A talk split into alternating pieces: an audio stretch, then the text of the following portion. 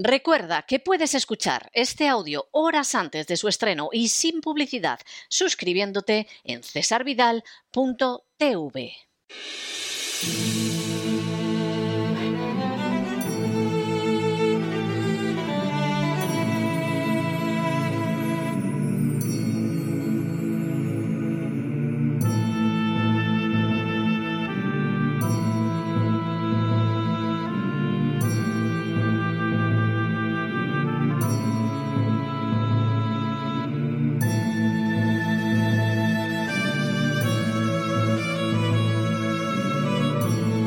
La voz con César Vidal, desde el exilio. Muy buenos días, muy buenas tardes, muy buenas noches y muy bienvenidos a esta nueva singladura de La voz. Soy César Vidal Hoy es el miércoles 13 de julio de 2022 y me dirijo a los hispanoparlantes situados a uno y otro lado del Atlántico y del Pacífico, y como siempre lo hago desde el exilio. Corría el año 301 después de Cristo, cuando el emperador romano Diocleciano dictó un edicto con la intención de controlar los precios en el territorio del imperio. La razón no era otra sino que sus intentos de ajustar el valor de la moneda se habían saldado con diversos fracasos en la década anterior y la inflación constituía una angustiosa realidad en el imperio. En teoría, el nuevo edicto de Diocleciano iba a controlar el precio de más de un millar de bienes de consumo, evitando con ello la especulación, la subida de precios y la inflación. La realidad, sin embargo, es que el edicto imperial todavía empeoró más la gravísima situación. Al no tener en cuenta circunstancias tan elementales en economía como la ley de la oferta y de la demanda, el coste de producción en distintas partes del imperio y el impacto de los transportes en el precio final, aquella norma, que algún historiador llegaría a calificar como acto de locura económica, no solo no corrigió la inflación, la especulación y la inestabilidad monetaria, sino que además disparó la acción del mercado negro a donde fueron a parar muchas de las mercancías cuyo precio había fijado el emperador. Para colmo, las peleas, las disputas e incluso los homicidios relacionados con el precio de los artículos regulados se convirtieron en algo tan común e imposible de controlar que llamaba la atención para que fueran corregidos de una vez. Al cabo de menos de un año, el fracaso de la norma de Diocleciano era tan clamoroso que el emperador se vio en la necesidad de abolirla. Su deseo de negar la realidad económica por razones meramente políticas y sin atención a la realidad económica había concluido en un completo desastre. Un desastre tan colosal que la única manera que hubo para enfrentarse con él consistió en desandar todo el camino andado. En las últimas horas hemos tenido nuevas noticias sobre la depreciación del euro en relación con el dólar. Sin ánimo de ser exhaustivos, los hechos son los siguientes. Primero, ayer el euro se situó en valor por debajo del dólar. De esa manera, la moneda europea no solo perdía valor frente a la divisa americana, sino que incluso se situaba por primera vez por debajo de ella. Segundo, la primera razón para esta depreciación del euro en relación con el dólar deriva del hecho de que ambas monedas son refugio económico. Tercero, a pesar de que la inflación afecta tanto a la Unión Europea como a Estados Unidos, la Unión Europea ha adoptado una serie de sanciones contra Rusia que han perjudicado enormemente su suministro de energía y su situación económica. Cuarto, aunque muchos de los problemas económicos de la Unión Europea eran anteriores ya a las sanciones contra Rusia, estas han contribuido a provocar una clara situación de recesión en el ámbito de la Unión Europea. Quinto, ante esa situación, el dinero está abandonando Europa y el euro para encontrar un refugio en el dólar y en los Estados Unidos.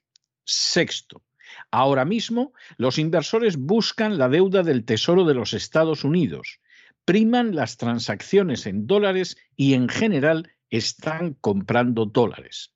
Séptimo, A lo anterior se añade que la Reserva Federal ya ha comenzado la subida de tipos y ha anunciado que llegará al 4% el próximo año. Esta medida implica un impulso adicional para la renta fija americana y sirve también para atraer el dinero hacia los Estados Unidos. Octavo, Junto con el dinero que procede de naciones de Hispanoamérica y Asia, Estados Unidos está recibiendo las salidas de fondos de los índices europeos, lo que se traduce también en la apreciación del dólar con respecto al euro. Noveno. Las sanciones lanzadas contra Rusia han provocado igualmente una innegable debilidad económica en el seno de la Unión Europea. Alemania ha registrado un crecimiento del Producto Interior Bruto negativo en el último trimestre de 2021. Francia está actualmente en el menos 0,2%. Y la situación resulta aún peor en naciones como España e Italia, por no hablar de las repúblicas del Báltico o Grecia. La debilidad de la demanda doméstica derivada de la debilidad económica está contribuyendo, por lo tanto, también a la debilidad del euro. Décimo. Por si todo lo anterior fuera poco, hace apenas unos días Alemania ha presentado su primer déficit comercial desde 1991. En otras palabras, por primera vez en 30 años, Alemania importa más de lo que exporta. Un décimo. La razón fundamental de la mala situación que atraviesa Alemania se encuentra una vez más en las sanciones contra Rusia. La subida de la energía, que incluye, por ejemplo, comprar un gas a Estados Unidos, que es un 40% más caro que el gas ruso, tiene como consecuencia una pérdida de competitividad de la industria alemana.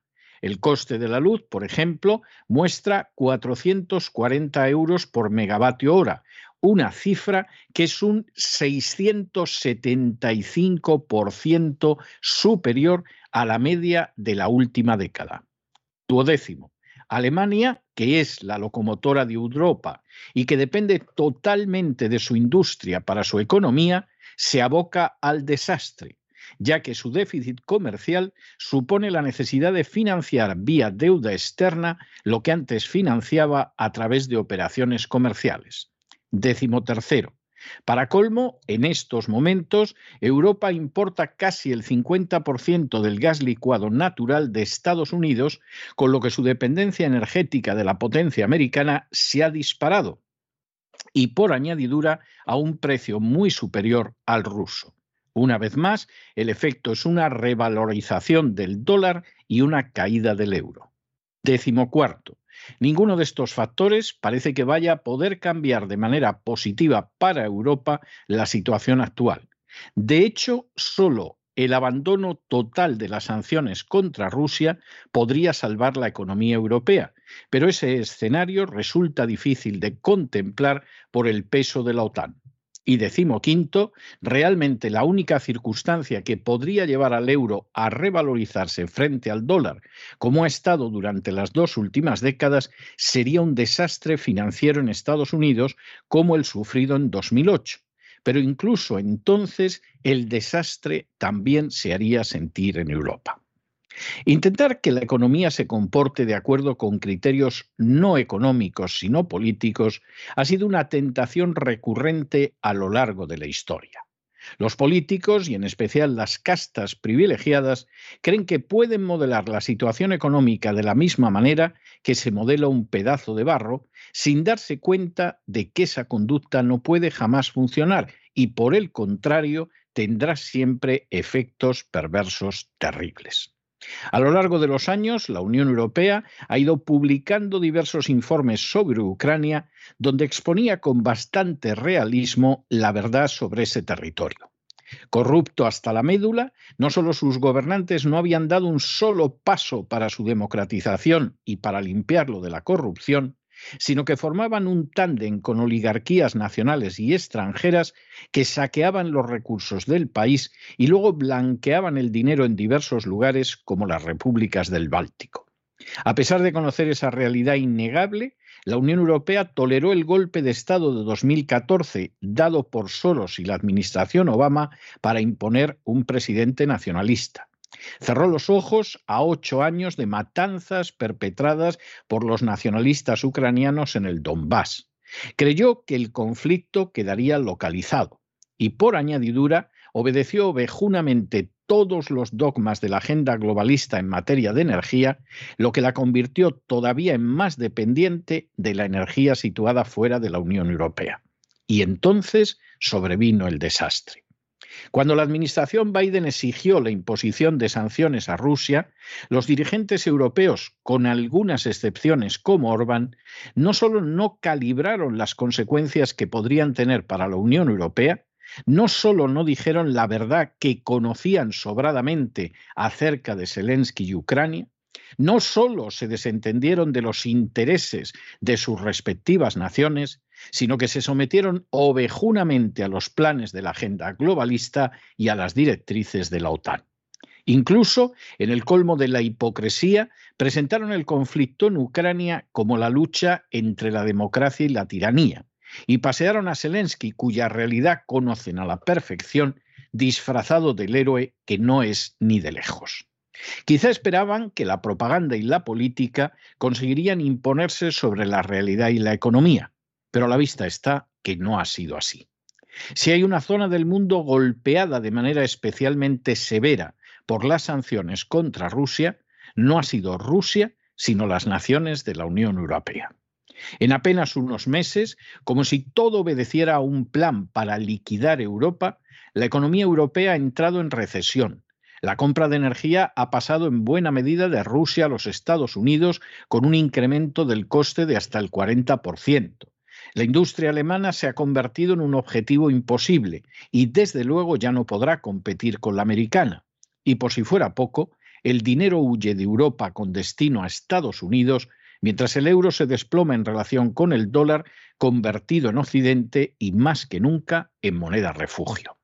Si a estas alturas hay gente que no se percata de que la gran derrotada en el conflicto de Ucrania es la Unión Europea, es que simplemente la ignorancia, el alcohol o los intereses personales lo tienen totalmente cegado.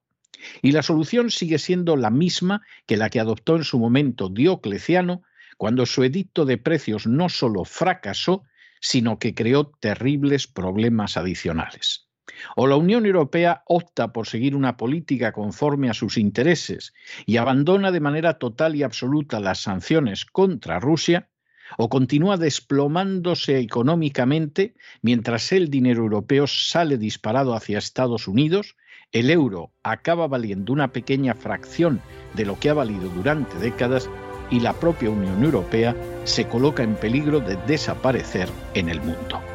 Con la economía, guste o no, no se puede jugar, y menos por razones que son meramente políticas. Pero no se dejen llevar por el desánimo o la frustración, y es que a pesar de que los poderosos muchas veces parecen gigantes, es solo porque se los contempla de rodillas, y ya va siendo hora de ponerse en pie. Mientras tanto, en el tiempo que han necesitado ustedes para escuchar este editorial, la deuda pública española ha aumentado en cerca de 7 millones de euros y, por supuesto, la pésima política económica de las castas privilegiadas en España y las sanciones contra Rusia hacen creer que la situación solo irá de mal en peor. Muy buenos días, muy buenas tardes, muy buenas noches. Les ha hablado César Vidal desde el exilio que Dios los bendiga.